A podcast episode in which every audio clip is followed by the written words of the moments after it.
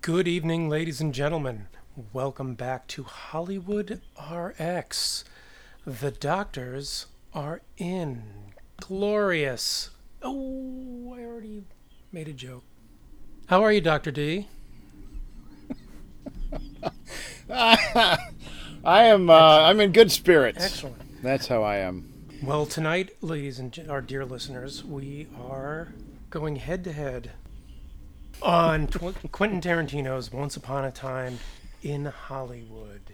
Damn right. I, I will I, I will take the first the first step into the arena. Please. To sum it up generally, even though I thought it could have been trimmed a little tighter in some sections, and spoiler alert, a few headbangs too few at the end, and I would almost call this his best film, but to me it ranks up there with Kill Bill. I thought the performances were incredible. I thought the I thought the recreation of LA at that time was incredible. And I actually really liked how he handled the whole Polanski Tate thing. But my favorite my favorite part though Oh wow. Okay. Is what is the part called the wrath of adam because now i've just rattled off everything he is going to assail in the next few minutes take it away dr d Okay. You say you, you, you are going to rattle it no off. what i just rattled off Oh, I see. I see. I understand. I thought you were literally going to go. These are the like calling my shot, pointing at the, at the you know the ah. bleachers at the back of the field and saying this is these Yeah, are the wish I had various things he's going to say. Uh, okay, so uh, very briefly before we really start mixing it up, I will say that since I saw it, I have been reading little things here and there and hearing people talk about it here and there and have uh, maybe softened on it a little bit more. But for the purposes of this conversation, I'm trying to bring myself back to my original fury. yes yes And what I will what I will say is that oh absolutely they recreated uh, in the larger sense Los Angeles in that period and in sort of a, a, a more locally specific sense Hollywood and the the sort of machinations of Hollywood and, and the behind the scenes sort of part of it uh, with the clothing and the uh, the signage. I- I'm not so much going to say I'm not so much going to say the music in the way uh, Tarantino usually uses music, but the radio. Yes. In a way that I don't I haven't seen used either by him or others in this kind of specific way. All of that was exquisitely and thoughtfully crafted. I only wish he had spent that amount of concentration on the actual script itself. i I feel that the writing is is lazy, that it's bloated, yeah that you know I think in other Tarantino movies if you plugged in different actors and they did some of that banter, it could be just as good. You could recast Vincent and whoever the other one was talking about royales with cheese and that would still be a good scene. You could probably put in uh, 10 different actors in there. But this one relies so much uh, on uh, on uh, Pitt and DiCaprio breathing life into uh, those moments that they're together, their chemistry together, that that that that lifts the material in a way that it doesn't deserve or earn, and that's the end of my preamble. And now, ding, ding, ding, ding, the bell sounds, and you can come out swinging. okay i like to think of it i think maybe we should think of this more as a uh, a chess match Okay, So, uh, all right. Oh, so I like the that. ding is like Okay. is like is like when they hit the clock. You know, ding. Like, you know, now it's your move. I got you. I think I can understand the writing criticism. I also tend to wonder to what extent he may not have made the best editorial choices given the f- apparently, by all accounts, four hour work print that he started with. Mhm. Can I stop you for one second and just I say stopped. I think just about sorry. you'd already you'd already drifted to a halt I did. uh, through lack of your I own did. inertia. There was a little, there was a little pause there, and you, uh, you filled it. okay, good, good. I just didn't want to, um, you know, like steamroll in where I wasn't, where there wasn't an opening. Um, honestly, I feel like almost every movie's work print is Is- between three and a half and four okay, hours true. long. Maybe I, maybe work print was not. The difference is with him. Uh, sometimes he'll break it into two different parts and just put the whole thing out, as in the Kill Bill Volume One, Volume Two. Anyone who's seen those movies, you have to have known, looking at the 250 page script, that it was going to end up being two movies. well, I didn't know the Um, script but was he'll just he'll just pages, release. but Well, you know what I'm saying. I do know what you're saying. I may, I may have used work print incorrectly. No, no, no. It's okay. It's okay. I had heard the same thing. He, first he's actually now going to release the four-hour version. I think I heard that it's going to be released on Netflix or something. Yes. Yes. Well, this is what I'm saying. It's like, to me, what that's like is, is like the parents running over to the potty after little Johnny made made a dookie and cheering for him. Look at the whole thing. There it is. Go yay! It's just like to me that's like oh let me put out this thing that really probably shouldn't be. It's at two and a half hours. It's ridiculously long. How could four hours be better? Sorry, I'm not yelling at you. Well, Everyone is safe. Everyone here is safe, but I am I'm so mad. I'm so mad. How many goddamn times do I need to watch Brad Pitt drive down the fucking street? You. Yes, we drove everywhere. We still drive everywhere. Fuck you. That's not content. Oh my god. Wow. So, Sorry. so the atmosphere, the time period recreated, the the gorgeous cinematography by Robert Richardson.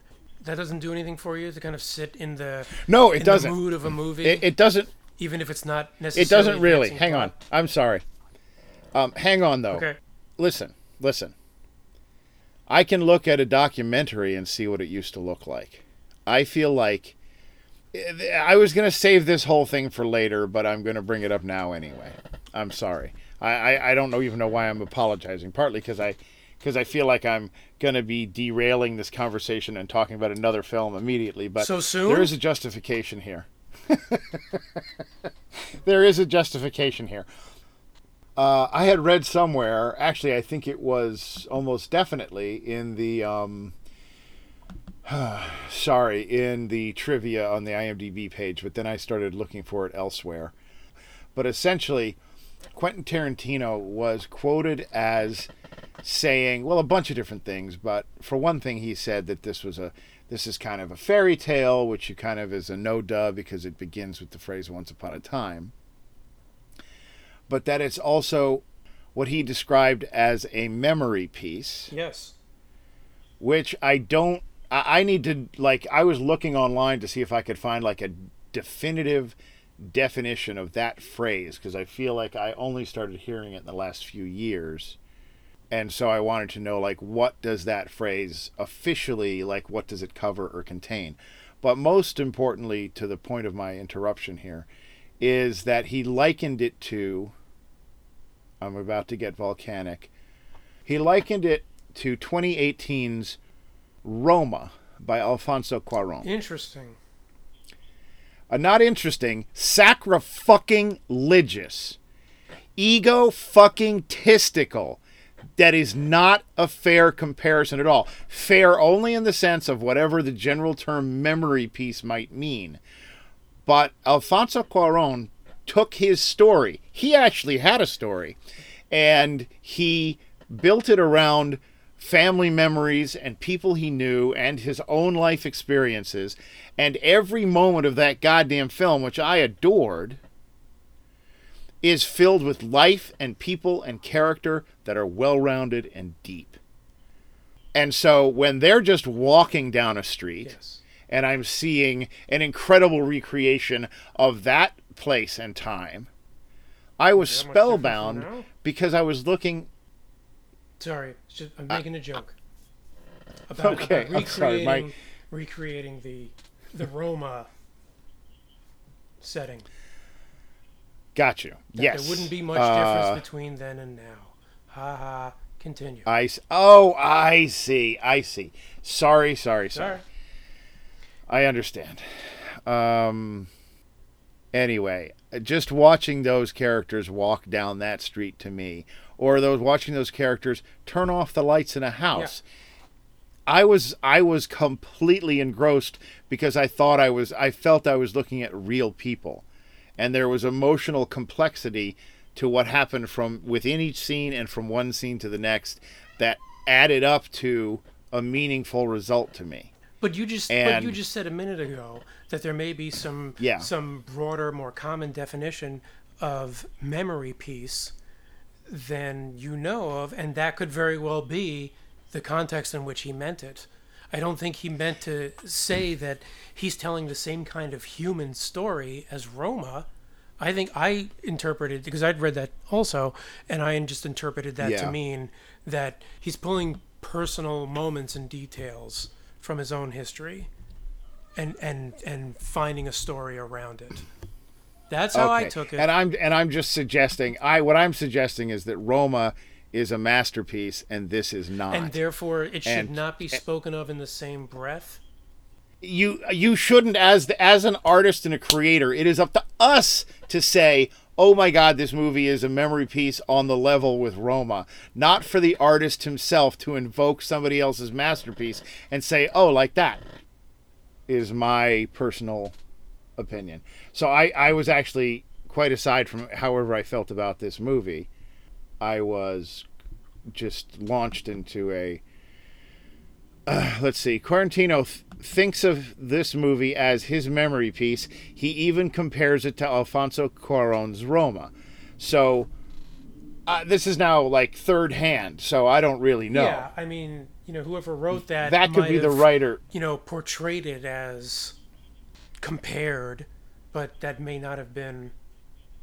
I thought I had read the exact quote somewhere, but I could be wrong. Okay. But anyway, And and that's what I was trying to find. That's what I was trying to find out in the uh, I think you hate him. in the I think Wild West. Yes, go on. I think you hate him, and you're just like almost anything is poison. Comes from or is associated with him. I appreciate your uh, besmirchment of me. I am shocked that you think after all these years that I could have such a shallow approach to anything. I Oh, start thanks. I didn't start this conversation with it, but I will say right now from the top that not so much Reservoir Dogs, but certainly by the time Pulp Fiction, I had a great I had a, a great deal of I, I hesitate to even call it professional jealousy because I had no profession. Right. It would imply a professionalism that neither of us had Yeah. at that time. Um, but I was not. I was not. I thought that Pulp Fiction was revolutionary Uh, in much. In much. This. Did you just go? Uh. I bet. Well, uh huh. Okay. Just really fast. Okay. So it sounded like one. In much the same. Like when I left, I can literally remember leaving a movie theater in the '80s on the East Side. You know, a couple blocks from Central Park. uh, Walking out of the theater, having seen the first Terminator movie, and thinking to myself, "Well, this changes everything." that I was so I was so taken by how Cameron sort of broke onto the scene with that without even really understanding Cameron or I didn't have the level of kind of the ability to break things down the way I do now. I didn't possess any of those tools. I was 20 something. But I could I felt like I had just seen something important and then that was followed by Aliens which re reconfirmed yeah. and that was then and then and then Terminator 2. And so even while even while I felt a little um, being an, annoyed by Cameron because of his success, I, f- I fully recognized okay this is this is important and I and I felt the same way to a certain extent about Pulp Fiction.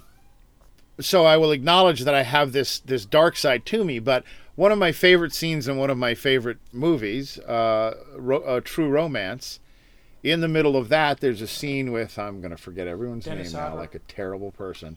Dennis Hopper, and who's he And Chris talking to? Chris Walken.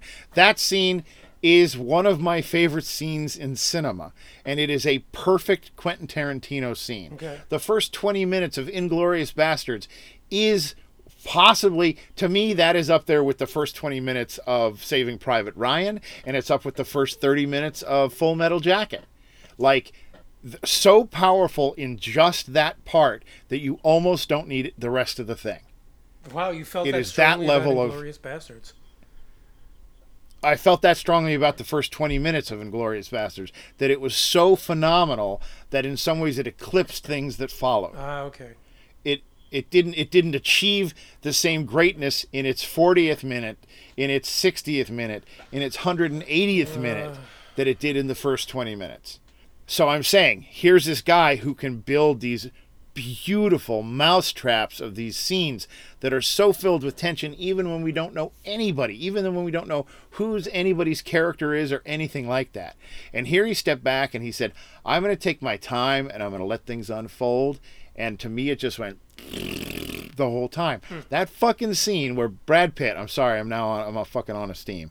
That scene where brad pitt goes to the ranch and gets out of his car, walks all the way down, walks all the way back. That could have felt like it absolutely could have felt like the Inglourious Basterd scene. It had it had the possibility for tremendous tension, and it was completely flat.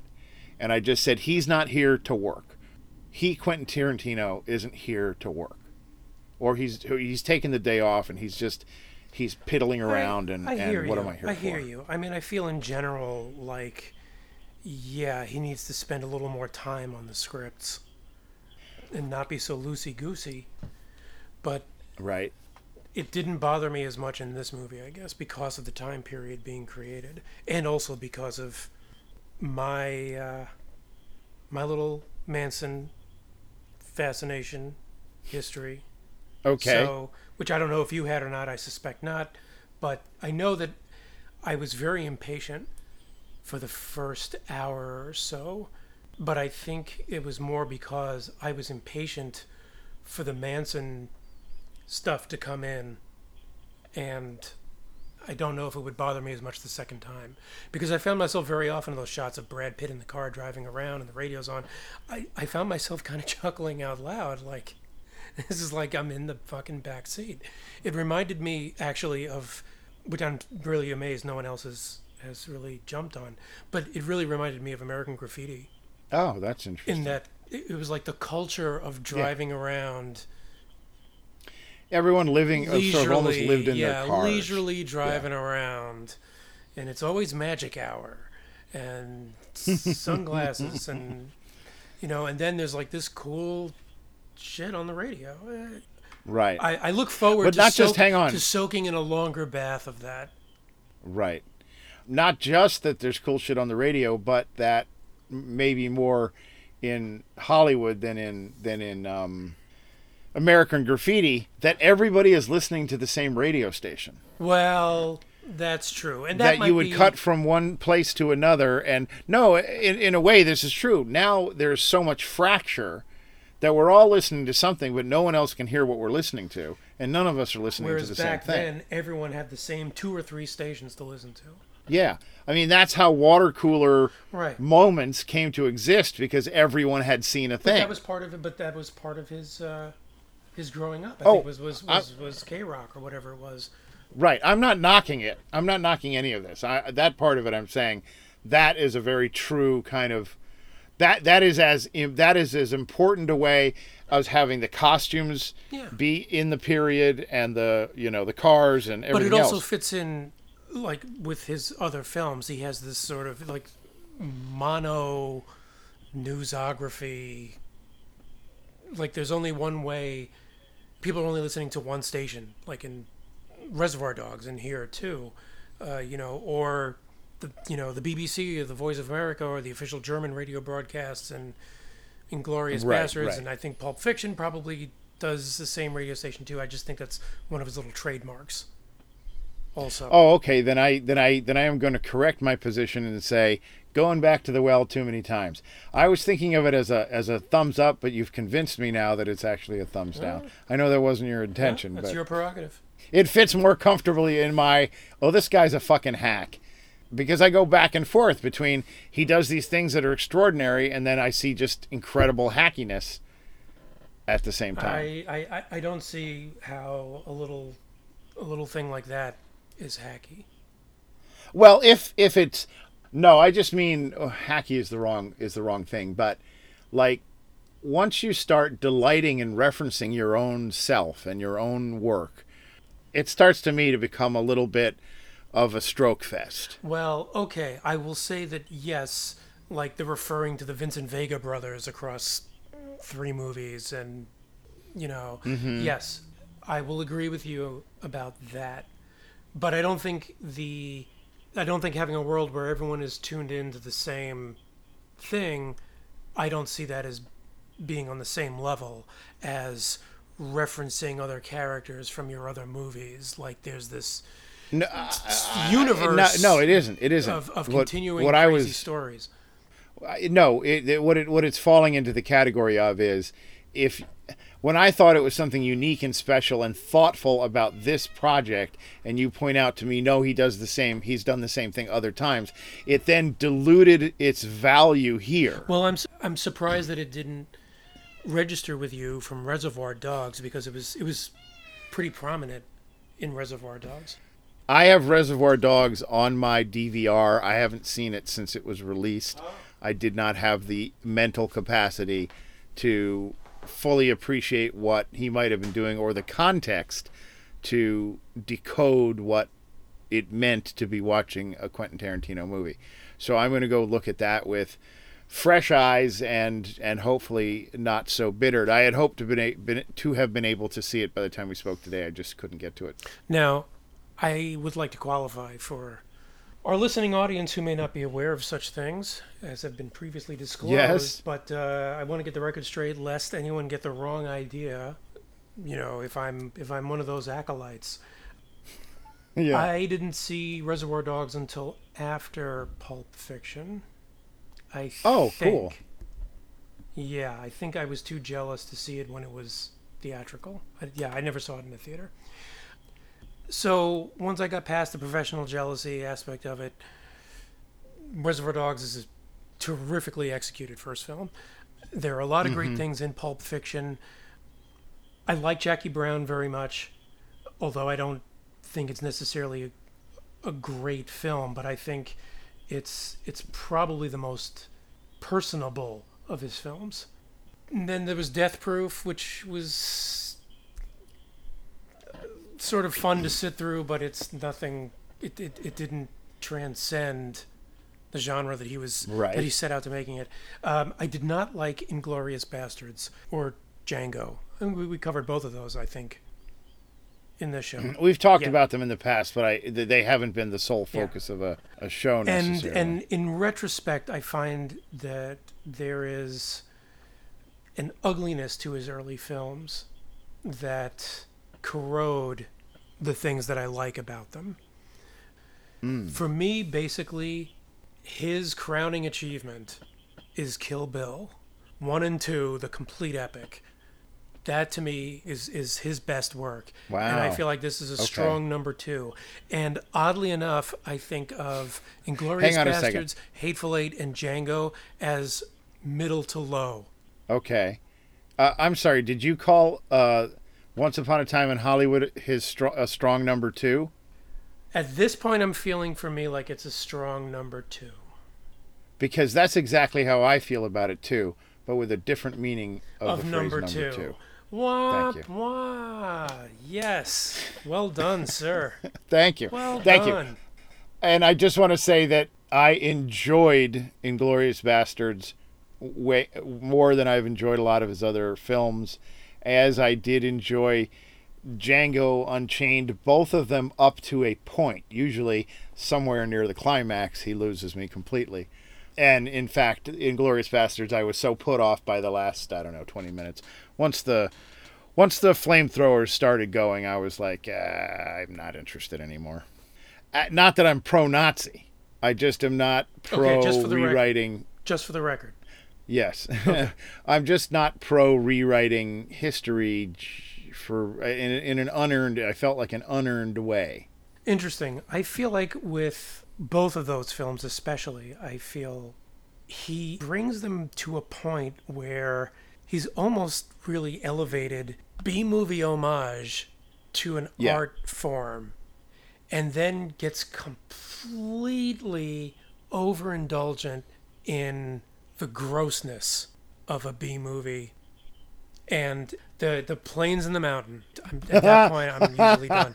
Now with Inglourious Yeah. Basterds, I almost feel like it's not fair for me to criticize it because of my upbringing, mm-hmm. which most people probably don't know. My dad was a camp survivor. Consequently, I have a knee jerk bad reaction to the humorization of Nazi Yeah. of Yeah. Nazism, and it and it, and it goes for Charlie Chaplin too. It's just not in me to find. It I'm sorry. I'm sorry. Charlie Chaplin, with regards to the the dictator, the Dictator. great dictator. Yeah. All right. I just I, I thought you had something against the tramp, and I was like, wait a minute, I'm really No, no, lost no, now. Okay. Yeah. Well, I, I didn't care for the great dictator either. Holy moly! I can't believe we are talking about uh, Charlie Chaplin. Uh, I didn't care for that much. That's as sacrilegious as him bringing up Roma, isn't it? no, no, no, no, no, no. In this context. No, but I mean, Okay. I, I certainly The Roma of this show. I there are films that feature the tramp character that I find magical and funny and you know he, he wanted to make some sort of political points or something and that that then took away from the genius of what he was good at to me chaplin yeah. Although maybe it applies here too. oh shoot i lost the trail of what i was going to say but Well, We, we were we were talking about how he generally kind of loses us Oh, somewhere in the third act because yeah, he starts yeah, like, you were overindulging. right. You were specifically saying, yeah, overindulging in sort of B movie tropes of the grotesquerie uh, uh, and goriness. Yes. Y- yes, I think that's fair, and that's sort of where I lost my way with both Basterds and um, why do I keep uh, Django, which I I really enjoyed a lot. I didn't have as I wish we were talking about those at the time because I really had a lot less bad things to say about them. We probably did, and we just don't remember. Oh, okay. Yeah, maybe. But as long as we're on that subject, there was a great deal of hooping and hollering and cheering and laughing in the last 10 minutes of the screening that I saw. The leader of the pack was my wife. Yeah, And- I've read that, and I think that actually happened in the theater that I saw it at too. But I Right? might have uh, repressed that. Right. And Wait a minute. You read about my wife or you just read about that reaction in general? Both. I, I wonder if she'd made the papers. Just for the those people who are just tuning in, papers is a reference to something called newspapers, which used to be a popular You're way right, of conveying right, information. Right, those papers, not business papers. I don't think that he was really. Uh, I'd like to think he wasn't intending for there to be laughter because I found I found them really horrific, Yes. But not comically stylized. No. So to me, that's more a sadder comment on where we are as a society that Mm-hmm. people found such humor in that, whereas Yeah. I had my stomach turning. Even if yes, even if you set aside the humor, let's just focus on the cheering for a moment, okay? Ultimately, I think that as a work of fiction, the cheering is a flawed reaction. How so? Let me explain what I mean. How so? In the world that exists within Once Upon a Time in Hollywood, those three people were never able to do a terrible, terrible thing. And so the murders that they then suffered were catastrophically sized for the non crime or the crime they were not able to commit. So we're cheering because of the crime that was actually committed in our universe about it about that that punishment being dished out to characters that didn't perform that crime. Now, had they been able to perform the crime and then receive their just desserts in that way, it would make more sense to me, sort of in a in a storytelling and then satisfying uh, being having a receiving a satisfying response because justice was would be meted out. But he was he wanted to do something much more innocent and much more sort of completely the opposite of Reservoir Dogs, let's say, hmm. was which was to to subvert or you know give history a new course in a way that I felt was much more earned here than it was in Inglourious Basterds, if only hmm. because he started by saying once upon a time. And so just with those four words, however many words that is, he bought himself space to it not to have to be perfectly true. Hmm. Yeah. And i i true. even in a way, since Once Upon a Time is not only the beginning of fairy tales, but is also the idea of even like uh, Grimm's fairy tales and those sorts of things, the goriness it can be invited in through that as well. So in some ways, he was justified in both those things here. But I was in no way It was grim. I was in no way in a, at a storytelling level surprised because as soon as I heard, oh, it's set during the time of the Manson murders, and then the more you heard little bits and pieces, oh, it's gonna you know it's gonna feature some of that stuff. I just went back in my mind to Basterds, and I went, oh, he's just gonna fucking change what happened. And so while you were waiting for an hour for that story to start, I didn't care if it ever started in a way because I kind of already knew how it was going to end. What I didn't know was necessarily how they were going to converge with our heroes. Well, bully for you. Oh, I didn't mean it like I didn't mean it like that. because I didn't like plot it out. Like it didn't. I, it Right. didn't trigger that for me. I mean, it sort of did, but whatever I'd read about it early before it was released, pretty much just said it. It's in the shadow of the Manson stuff, but I wasn't expecting him to, you know, completely rewrite right. what happens, a la Okay. Inglourious Basterds. And I suppose you could also look at Django's ending along the same way that there's this fantasy upmanship Yes. of what actually happened in real life. yes, but because Django is in and of itself a work of fiction, it's automatically because Django itself is a work of fiction. It, it automatically is invited into having an ending of a different kind. But yes, it was this weird kind of satisfying but also repellent kind of This, this, ending. this cathartic Yeah. bloodletting. Also, by the way, including fire. Hmm. Though that's not the know. case with most of his other films. So This is might true, be a, but the this three we, recent the three we've been talking about. Yeah. Yeah. No, that's true. You still with me? Yeah, absolutely. Okay. Let's see how this goes. It'll be fine. Um, listen, uh, well, before I get back into it, I, I can probably be done with this in 10 minutes, 15 Great. at the outside. Okay, great. And and then if you want to touch on Lion King briefly, I only need briefly for Lion King.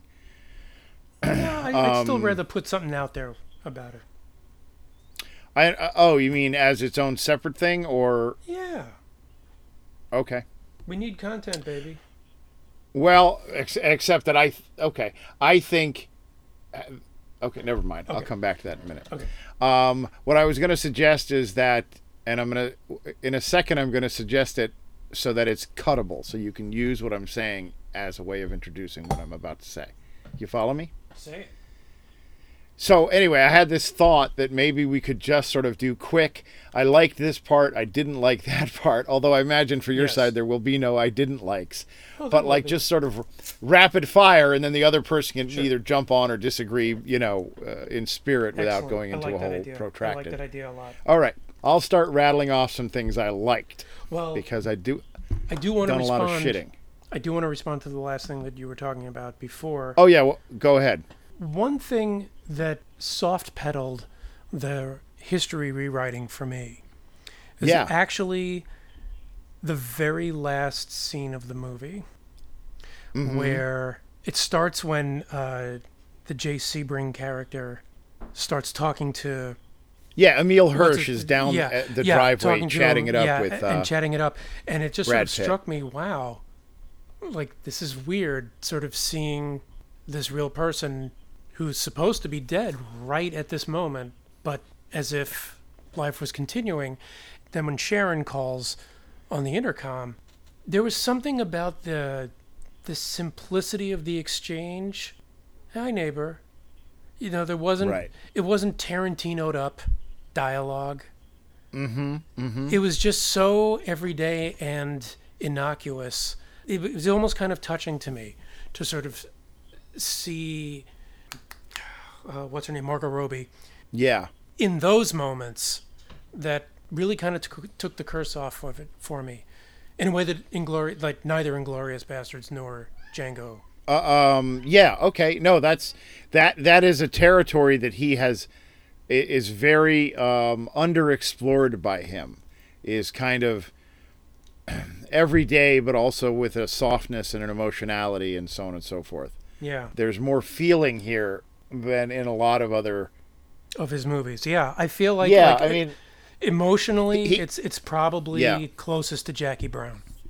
in some ways he kind of hides behind the B movie kind of shtick, you know, Yeah. that as wonderful as I think uh, and like evocative and kind of terrifying as I felt like um, Christoph Waltz was in in in Basterds, um, it, still is like a heightened caricature type performance, and so you're not going to get any the real kind of everyday sort of human being feelings in it. But as long as you Yeah. brought up uh, uh, Margot Robbie, um, I just wanted to touch on that for a second too, because Yeah. she is sort of like she's a this ray of sunshine here, and uh, she's certainly uh, very watchable as a as an actress, and I suppose just as a woman. Well, that's very Um, that I- diplomatic of you. Thank you.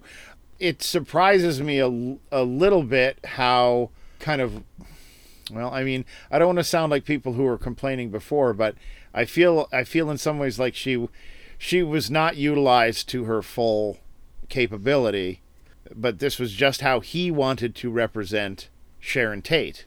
It was, but I give to her credit that she was able to do so much with so little, as it were. I mean, Yes. I, I, fa- I found the scene where she's watching the wrecking crew, and and the audience laughs. She kind of does a little look around and this this private beaming smile yes, yes. that her moment worked with with an audience was so sweet. That was such a sweet moment. And very very genuine. Yeah. And i you know I, I wouldn't even necessarily know like what she was capable of bringing if it weren't for something like i Tonya Which I still haven't seen. which is a really you know a really tremendous performance and more more kind of interesting than i thought it was going to be. I was i was ready to sort of piss and moan about that movie and the you know she just was sort of undeniable in it uh, what i will piss and moan about from that movie is give me one second oh and i would love to talk about this once you have caught up with it if you caught up if you catch up I, with will, it I am on, going to catch up, it. it's in the queue. i It's want on the list. I want to do this justice. I absolutely despised Allison Janney's performance in it. I thought she was in like in a different movie almost. She has been so wonderful for so long and they missed so many opportunities to give her awards and then they gave her one for this, this. and it leaves a terrible taste I in my mouth. I know that kind of performance of which you speak, where it seems like they're they're not on the same plane Yeah. with the other. Just actors. you wait. Just you wait. You give Oh, me I a call wait. and then you'll know after I you've seen it. wait. All right. So So, was there anything you liked about Once Upon a Time? Uh, yes, I will do. I will do a Dr. couple D? of uh, couple of things. I have things I liked. Uh, I still have kind of a list of things I liked and things I didn't like, but I adored Margaret Qualley or Qualley Qualley, yeah. as Pussycat. I would have murdered Sharon Tate for that woman. She was so fucking charming, Yes, she was. She was incredible. and I, I just Again, could not get enough of her. So if Yeah. she had been the leader of the cult, I would have understood why everybody did everything they did. So she was phenomenal. I thought Julia fucking Butters acted everybody under the table. She was great. She Trudy. was fantastic. Yeah, she Uh, was just fantastic. phenomenal. I mean, she didn't just share the screen with him. She more than shared it. I mean, she took it. I really loved her performance Yeah, and, in this and- larger sense one of the things that i associate one of the many kind of oh this is what you're going to get in when you see a quentin tarantino movie is that you're going to see an actor who has faded and he's going to bring their star back alight and they're going to burn with as much intensity as they ever did before Uh, John Travolta being the prime example of this. He got Right. an extra 25 years on his career of one turd after another Ain't that the truth? off of off of this. Oh, I mean off of uh, you know, um, Pulp Fiction. Fiction. But that is as far as I can tell that is not in play here even remotely. And so that sort of has been replaced by the pleasure for my for for me anyway of discovering both uh, Margaret and and uh, Julia Yeah. um, because And- uh, I, I I can't wait to see what they're gonna do more than I cared what Travolta would do after the other one. Sure. And also to give credit where credit is due, I think uh, Leo is really terrific in in that first scene with Julia Butters. Oh, absolutely. The where they're sitting on the chairs. Yeah. That's really the the or they're no, they're sitting outside the saloon or something. They're studying. yeah, yeah. She's reading a book. He's reading a book, and she's studying a script, or she's taking over the world, or whatever it is she's doing. Yeah. Yeah, absolutely. Uh, completely agree with you there. Um, what I had heard somewhere, maybe you can confirm or deny this, Yes. Was that the scene with Bruce Dern, which was Yes. an absolute turd of a scene. Yeah, that could have been a There lot was- better. that was just that was just wasted time and space. All that build up to what's going to happen when he gets inside the house and then nothing fucking happens. Yeah, not even like a good line. Right, that part, but po- possibly not the same character. But in theory, it could have been the same character, I suppose. That was supposed to be Burt Reynolds, Right. But he Right. died. And thank goodness he did, because I think it would have been a real sad ending to his career to look Well- haggard and drag and, and haggard and drugged up and whatever, Right, Just- right. tired, But old. That's what the guy is supposed to look like, so it would have fit. No, what I was going to say is I wonder if that wasn't the John Travolta part. for Bert. that he was going to take Bruce, that he was going to take Burt Reynolds, and he was going to give him something, not what we saw, but something else that was going to make him king in Hollywood again. Yeah. Because I also understand that among the things that have been cut out, I can't remember which actor, but there's an not Tim Roth, but another younger actor has been excised completely oh, from. Oh yeah, yeah, yeah. I I know who you're talking about. Oh, well, somewhere I had heard that he was going to be playing the young Burt Reynolds. Oh, there might be flashbacks. Yeah, so that then that then builds this kind of opportunity to make the Burt Reynolds a Burt Reynolds scene there much more powerful if it's the end of a story. Yeah. Well, That we'd fallen in love with some young guy playing a certain part, playing George Spahn, and then we see what he became in the end, and you go, "Oh my God!" You know that could have really been a powerful thing if that had been able to be kept together. But what's weird is you see Bruce Dern, you don't you don't bat an eye because he's part of the stable of Tarantino actors. So I never for a second thought, what's he doing here? well, I don't know. But if- also he, he- was in another film. I don't know if that constitutes stable. He's, he's not like uh, a Samuel listen, L. Jackson as- or Tim Roth who keeps popping up here and there. No, I understand, but yeah, well, uh, except that the that the movie that he was in, he was one of eight people on screen almost constantly. Anyway, doesn't matter. I understand. I understand what you're saying. So Bruce Dern is among the things that I, not so much him, but that scene, are among the, my little, you know, parting shots. Al Pacino didn't care for it for a bit. Yeah, that At was all. also that was also a waste of talent. That could have been a Could completely do without it. yeah. I felt like his scenes were not helping helping the younger audience No. to uh, bringing them up to speed on the world that existed back then and the way things were done Right. in Hollywood. That it didn't feel it didn't feel like anything. Now, sort of in another larger. Oh, I really didn't like Damian Lewis uh, as Steve McQueen. really, I didn't mind He him looks as Steve he McQueen. looks perfectly like him. Yes, he did. He looks perfectly like but him, But for some reason, but he doesn't.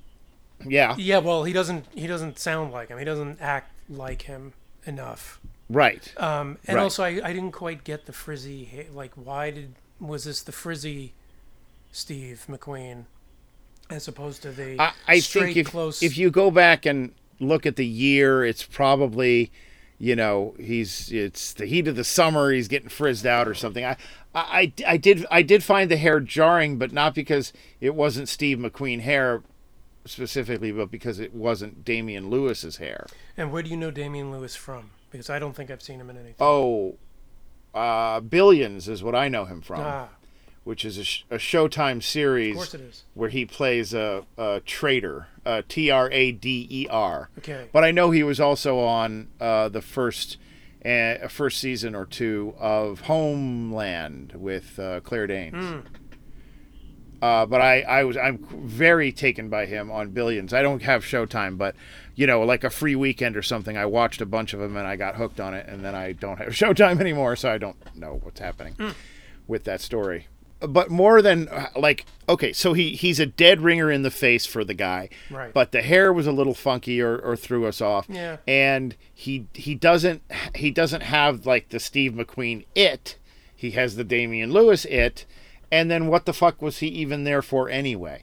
Um, it was like, oh, here's a Hollywood party, and here's somebody who would be at a Hollywood party, but then get somebody who's like dead nuts on, then instead of it being slightly off, and so sort of along not not along those same lines necessarily. I'm really sort of on the fence, leaning towards I don't care for it with the endless cameos, uh, or or like cameo plus, where you've got Dakota Fanning as Squeaky Fromme. Luke Perry turns up for five seconds. I, that didn't bother me. you know, That, that, that kind of stuff doesn't bother me. uh, Lena Lena Dunham and Harley Quinn Smith. Fuck you. What do we need her for? What does anybody need her for? Who is she again? Kevin Smith's daughter, Yoga Hosers, was a movie he made starring his daughter. It's like a home movie. Okay. I guess almost every movie of his is like a home It's movie. anyway, yeah. she's just sort of in theory she's going to be the new new Hollywood, you know, royalty or or what do you call that? The acting dynasties, show business dynasties.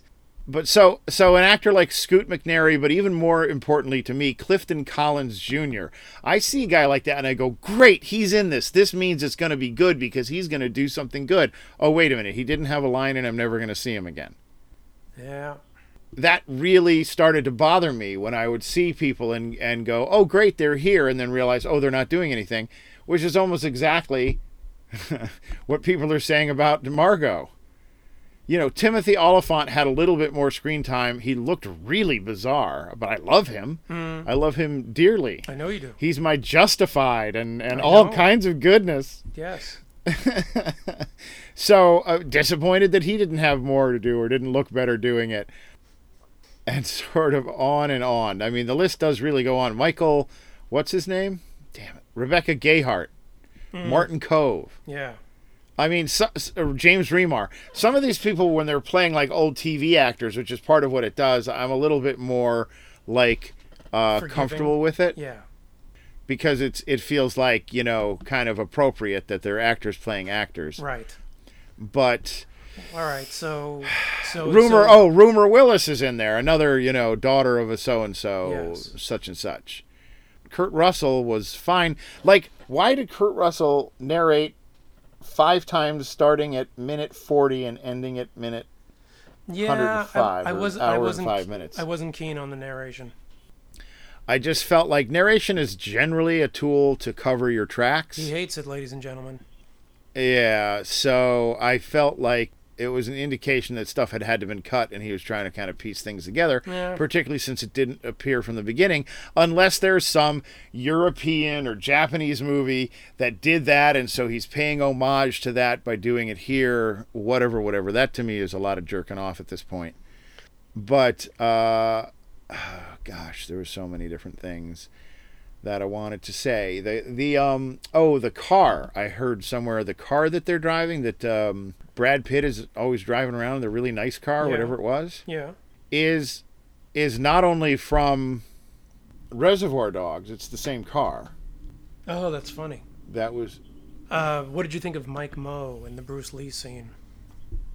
Oh yeah, I wanted to get to that. I wanted to get to that. One second, let me get rid of this first thing out, so we can be done with it. Michael Medson or Madsen owns that car, Ah, okay.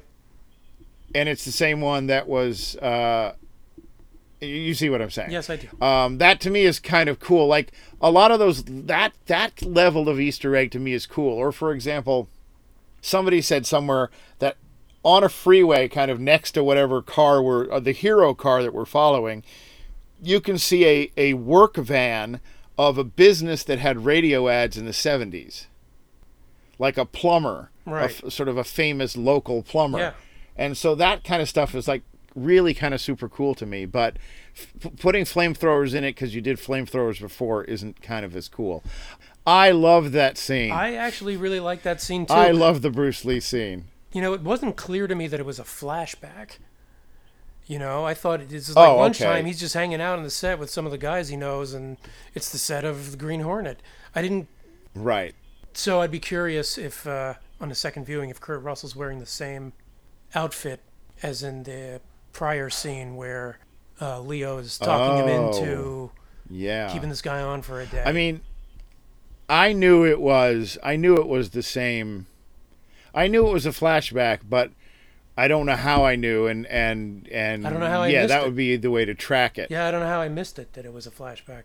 But uh, I didn't have a problem with that scene either, largely because, well, I I mean, I understand why the Bruce Lee people are upset about Yeah, it. I, but, yes. I mean, no one's a saint, and this is a fictive. I, like, yeah, I guess it's a problem if you're really worried that people are going to come away from this movie knowing nothing else about Bruce Lee except that he got his ass kicked by this guy in a movie.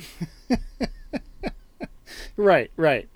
Yeah, it's not like it's the Bruce Lee story. Right. And also, I- I've read a lot of mis uh, mischaracterizations of that scene as Brad Pitt winning. It's like, no, did not win. I know now it turns out that, yes, it was originally conceived of and presumably shot with Pitt's character winning, but the way it's edited now, it's like, yeah, it's it's it's it's a tie, and I think there, there should be some credit thrown to Brad Pitt for believably being able to get one in. Oh, to, to- to- absolutely. To, to, to Uh, get this guy in a role. Yeah. Brad Pitt looks so fucking fantastic in this movie. He looks so much like a 70s movie star. It is stunning. Yeah. I mean, it's not that he looks oh, like you look at him and you go, "Hey, that's that's Robert Redford." But it's you're like, "That's not not Robert Redford." You know, it's like it's like it's just perfect the way he looks. Yeah. In fact, he looks more like a, a, star from that era, I think, than Well, than leading DiCaprio looks like one. A lot, but like the most leading men were older men at that time still. It wasn't Right, 20 right. somethings who were the big sex symbols. It was Robert Redford and Steve McQueen. So, yeah. No. Yeah, he- true enough. He had that True look. enough. It, it, it was like he took his shirt off, and I'm like, is he referencing a Marlboro ad? Like, this is, I feel like like it's the faded back cover advertisement of a Playboy magazine or something from back then. Right. Yeah. I wanted to say one quick thing about DiCaprio that I had kind of read, which was uh, to me sort of interesting, was that, and I guess, you know, sort of maybe credit due to Tarantino, but that, and I hadn't thought of it this way for for this particular movie for some reason, even though in other similar setups I had realized it, but DiCaprio was having trouble playing the parts that uh, Rick Dalton, like the like the you know the bounty law character he's not supposed to pay, play the bounty law character the way DiCaprio would play him. He's supposed to play it the way Rick Dalton would play him. Right. And that's a level of sophistication that's kind of tricky to go like, okay, if I was this, you know, fading star, uh, maybe B B B movie type, B list type actor, how would I play this part? and and he was having trouble being that bad or I don't know what. He just couldn't get his wrap his head around it. In any case, the scene where he where he uh, he flubs his line on the set. Mm-hmm. It wasn't an ad lib, but it came out of a conversation, you know, where he had turned to to uh, to Tarantino and said, "Look, I'm kind of having a problem here," and he and Tarantino suggested that as the character Rick Dalton, Rick doesn't know his line. or blows his line. Yeah, so that has a problem. that became an element that was added to that scene, and then the stuff in the trailer was all ad lib. They just said, "Let's do a thing where you get back to your trailer and you lose your shit." You know, I actually didn't care for that scene. That's int- well. So I, I love that. I love your reaction to the anecdote being you didn't like it because that then highlights how it didn't quite fit. Well, no, I, I liked him flubbing his line. I even liked the way that Right. scene was shot as if it was the finished film, as opposed Right. to seeing, you know, the the lights and the crew off to one side. You know. No, I, I understand. I got to tag back on that when you're finished with your but I felt like it was almost like scene. I mean, it was borderline scenery chewing, the destruction of the of the camper, Yes. and also the fact that he was Yes. shouting at the top of his lungs. It's like, well, dude, then why are you even in your trailer? Because everyone outside, anyone walking by is gonna fucking hear you. You know, why don't you just have a tantrum it. out I there love in it. public? So I love it. uh, I don't know. I, I felt like, you know, that scene could go. Movie wouldn't lose a thing. You No, absolutely. This is what I'm saying. I think 40 minutes of scenes could go, and the movie wouldn't lose it. Yeah, yeah. Yeah. So Uh, don't yeah yeah yeah me, but No, but, I'm but you're not- you're I'm hungry I'm for not- the I'm not extra. discounting it. I'm just like, we could be here all day talking about those 40 minutes of yours. Uh, that is true. Uh, I will say one sort of, I guess, last thing. I'm sure there's. uh, This is absolutely one of those things that I'm going to wake up tonight and three days from now and a month from now going, oh fuck, I forgot to say this. yeah, I'm sure. I Um, but since you touched on it, I will say that that that scene is part of one of the things I hate most in movies, and was most disappointed to see this particular director stooped to, which is that we are watching what is presumably a take. We're outside the saloon. And the guy is telling the bad guy to leave, and then DiCaprio's character comes out from the saloon doors, and he has a couple of lines, and he moves around. We're presumably watching them shoot that that started with like a we're rolling kind of a thing. Mm-hmm. And it's not a single shot. You start seeing cutaway shots to supporting characters doing reacting shots to these men who are facing each other. As soon as you cut to another shot, you it's the whole fucking thing is a lie because that's not how you make a movie. You don't do the reaction shots at the same time. And then to go inside, and then he flubs the line, and they go, oh, reset, go to position one, and now the camera dollies back. I felt like that's completely dishonest uh, filmmaking.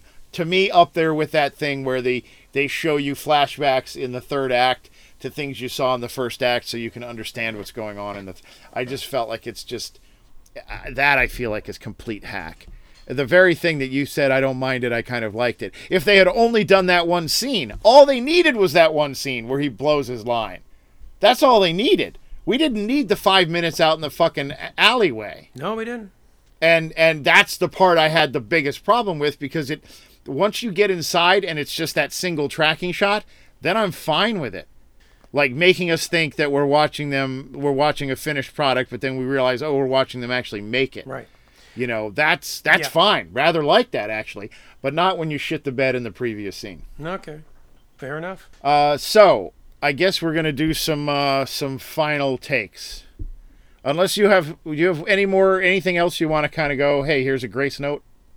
Interesting tidbit. Yes. So, the guy on the ranch who sticks the knife in Brad Pitt's tire and then is Yes. beaten into changing it.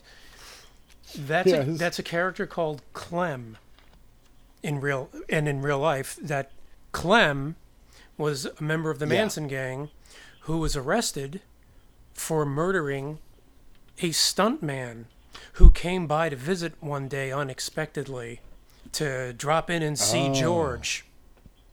Wow. Okay. Okay. So I've got to put my respect. I got to put my respect back on again. Go on, please. Okay, no, no, just that uh, I I really liked the the the the flip of that scene. Yes. Um okay. Remember when I said before that in Inglourious Basterds I didn't feel that he had earned the right to rewrite history Yes, and that in this one simply by naming it once upon a time he opened the door to earn the right? yes, to rewrite history, Yes. you're telling me that little detail makes me f- slip into the worship category, even though nobody knows that. Yeah. Before we ever got to the end where he rewrote it, he had rewritten something in the middle. So I have to give great props to setting up the fact, even though that in real time I did, wasn't aware of it. Right. I have to give props for setting up the fact that I was that hoping people's that not only not only is is history going to change, but people's lives are going to be saved. Yep. Yep. And that furthermore, based on what you just said, my brain is exploding with this juicy tidbit. I hate you so fucking much. I- Is that that very that very fictional stuntman then saves the others Right. I know. because he's not dead. Right. He's there to take care of it. Yeah. It's cool. Okay, so hang on. All the more reason that that whole thing you should have thought during that whole thing that Brad Pitt could die, Yes, it should have been more tense of a build up. Definitely. um, because that would that would inform whether I knew it or not. That would inform the real story as well. This is what makes me crazy about him is because hold on, my head is going to explode. is because he's capable of these super cool, nuanced, and skillful things, and then other times he just takes a shit on a plate, and I'm supposed to love it while everyone else is laughing it up with fucking spoons and tongues. Well- Jesus. Well, I, I, but supposed to? Like, do you think that that is his goal? That You we eat he- it up? Oh well, okay, I see what you're saying. Yeah. All right. Well, anything else, Mrs. Lincoln? Uh, yeah, yes. Look, I'm gonna do my final take, then you can do yours, and we can get out. We can get off this. Um, although it's been pleasurable. All right. So look, he he is not just a a director; he's an auteur. Some people who you know, like Nolan, Christopher Nolan, or I can't think of any. No. Give me another example. Who?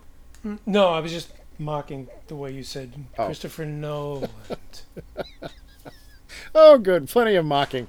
I'm saying there's Sorry. some directors who are sort of just directors. Wes Anderson would fall into the category in my mind yeah, we- of a we know what you mean. Okay, I'm we just know what you saying. mean. All right, fine, fine. And he falls into that category. Hmm? Um, so he gets credit in my mind as being one of those types of filmmakers who control so many elements.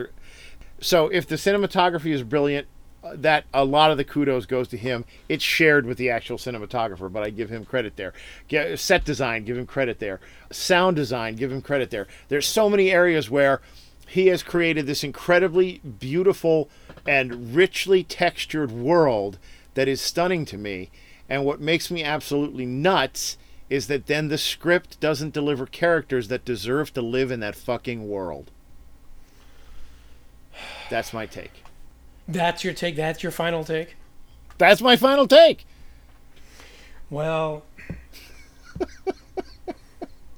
I think it's a I think it's a great set piece of a movie.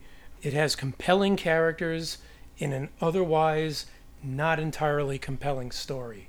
I will give you that. It's a lazy memory piece, but I had fun with it possibly because I already have a built-in aff- affinity for the time period and the setting that he's recreating but I thought it was tremendously well acted. I know we didn't mention a lot of the other fantastic cast, many of whom strongly resembled their re- their real life counterparts, the Manson girls especially, almost breathtaking. But I thought there was enough humor and otherwise nice quality moments that I, I was on board for the ride, and that's it. Uh, excellent. Excellent. Well, I, I mean, I, neither one of us set out to change the other one's mind, but I, I hope each of us represented his position Oh, uh, D. in a strong way. I know I'm not, you know. I have no illusions of turning you around on anything. I'm grabbing at straws. Here's some Well, Manson trivia. No, no. Listen, you almost had it with that one with that one little bit there. That that did make a profound. I think over time, my opinion about this movie is going to change, is going to soften more. Let me ask you a question. Yeah. You once said to me very long time ago, Oh no. I think around the time of Pulp Fiction, Okay. you said to me, that basically your take on the movie at that point was it's probably the movie that he would be best that he'll be best known for, but it won't be his best movie. And I'm curious how the older Dr. D reconciles what the younger man said and Wow. I, where do you I think would- wait, wait, where is this on the spectrum and then just out of curiosity what what is his best film do you think oh my God. Uh, well, first of all, let me just say about all that. Thank God you remember things I said. That's number one. Number two, I'm a profound motherfucker. That's pretty deep. takes one to know one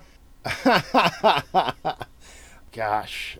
we got to stick Okay. together Yeah, right. Yeah, yes. Don't let us. Don't let them break us up. We cold mf's got to stick together I I still think that no, I I at that time I could have no idea how many movies he would make that would be culturally impactful. Certainly that first one was. You know, certainly um reservoir dogs Reservoir Dogs was was very uh, impactful culturally, and I think many of his other ones have been as well. And so I don't think I can I can't stand by that. This is what he'll be remembered by statement. That Okay. part of it, that's fair that's totally fair I have to let that go. I'm just sort of scanning his his list so that I can be fair about make sure it's just as a director because if you look at everything we'll be here No, no, I, I did, I did. It's uh, Okay. it's it, he still has he has 22 credits as a director, but only nine features. So there's some TV stuff in here, and then the, he's getting tagged for like things that were re-releases and things that were yeah you know whatever. Right. Like Grindhouse is in here, but Death Proof is also in here, and I feel like that's splitting hairs. No, it, well, actually, no. It's because they uh, Uh, they're two IMDb includes video exclusive releases. Yes, and that's yes. what I'm seeing. Grindhouse was the theatrical release, but they did release them as individual movies on DVD. Here's what I'm going to say. So he kind of gets the credit twice in their universe, but we know better. I get it. Like there's Kill Bill Volume One, Kill Bill Volume Two, and then there's something called Kill Bill: The Whole Bloody Affair, which is Yeah, oh, yeah. I wish.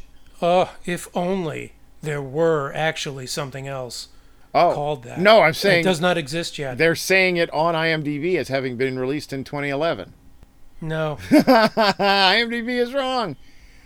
This says, You know what? You try to find it on Amazon for me. "Oh yeah." Send me that link. No, I understand. Look, just because It, you wa- it was planned or announced, but it never fully happened. really, IMDb is stupid about oh, including yeah. near. It says four hours and seven minutes, March 27th, 2011.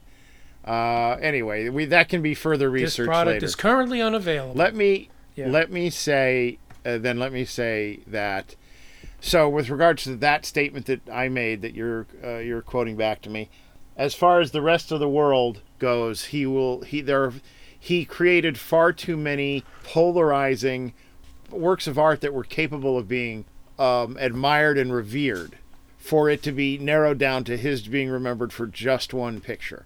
So that that's blown out of the water. As far as I'm concerned, I enjoyed Pulp Fiction consistently more than anything else I've seen him do.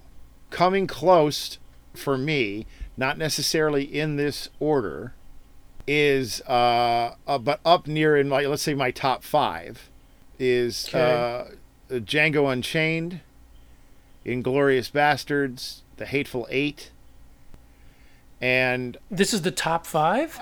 y- for me, I'm not saying in this order. I'm just saying okay. among Uh, uh, among the five. And I guess I would put Reservoir Dogs in there, but I, again, I have to revisit it. But so even though you enjoyed Pulp Fiction a lot more, pound for pound, yeah, than than Once Upon a Time in Hollywood, yes, it's still Pulp Fiction is still not in the top five. no, no, for Pulp. you. No, what's not in the top five is is Once Upon a Time in Hollywood. Here, I'm going to start over. My top five includes Pulp Fiction at the very top, no question about it. Oh, okay. Tied for uh, for second through fifth is Reservoir Dogs, which I which I have to revisit. Inglourious Basterds, Django Unchained, The Hateful Eight. That would make five. I did not care for, I did not care for, or didn't maybe just simply didn't understand Kill Bill 1 and 2. Uh, Jackie Brown leaves me mostly cold. Uh, am I supposed to include Four Rooms? Probably not. I have to admit that I haven't Proof? seen I haven't seen Death Proof, and I will see it just to fill in that gap. And out of out of respect for you, my guess is I'm going to hate it because I, That's always my guess. When no, no, no. But here's here's what Dr. I D. think. Death Proof is going to be John Waters on steroids, like super super camp violence and nonsense and bad acting and and reveling in the B movie type glory, which to me often just passes for someone who's not really good at something, but then they're they're doing a send up of something that was markedly notably bad. And, Well, and when you're doing that, spoiler yeah. spoiler alert. Yes, but not the not the John Waters genre. Okay. No, no, no. I don't mean the John Waters genre. What I mean is John Waters does camp, and he does it very, very well. But I don't think he could do not camp, and I think doing not camp is is requires more talent than doing camp. So Okay. what I'm saying is that, to me, Death Proof sounds like Tarantino's uh, love of B movies sent up It's going to be similar to Waters. Yes, yes. As Waters I get it. as Okay. Waters is to camp, Inglourious Basterds is into uh, not Inglourious Basterds. Sorry, uh, Death Proof will be Tarantino's version of camp worship, in the sense that it's Um, worshiping B movie That's that, violence. That's a valid theory. That is a valid theory, but that's all I'm going to say. Mm-hmm. Okay. It's a valid. P- part of it is that I look at the movie and I go, "This is a guy I have problems A, B, C, and D with." This movie looks like it is playing into all those it's problems. checking off those boxes. And so, what are the chances I'm going to like it as opposed to Once Upon a Time in Hollywood or Hateful Eight or some of these other things where I go, okay, he's playing against what I have in my mind as type for him. So maybe there's a way for this to rise above my normal, you know, bitter vitriol. I acknowledge that it's bitter vitriol, but I mean, I'm not the only person. He's a polarizing filmmaker, so I'm not the only person who goes, who who is down on him in some way, but anyway, so I was sort of going through the things I had and hadn't seen, and I've seen, I think, probably 60 or 70 percent of his feature work. And Sounds like it to me. yeah, so a- anyway, I-, I know that was kind of a question, sort of out of nowhere, but uh, I've lost, I've lost my momentum a little. Sorry. You've lost the way. We, I did, That's I did right. my think wrap we up, and you did your wrap up. That kind of. we're done. we're done with his movie. that's everything. I just want to drop in 30 seconds to say that I know we've talked. We have we have a movie both of us have seen that we're probably going to go do go ahead and do a show about that I won't mention here. But I have seen a movie recently that we did talk about seeing and that I think would make a terrific episode. So I am going to say here officially on the air, I would like to encourage you if you can find it to watch The Kitchen, so we can have a hell of a conversation about that. Duly noted. All right, thank you. Anyway, uh, it may not, I don't know how. Thank our listening If it's playing wide there. Yes, I will. Ladies and gentlemen, thank you so much for joining us today and putting up with all of our nonsense, especially mine. For now and until next time, the doctors are out. Ooh, Timmy, Timmy.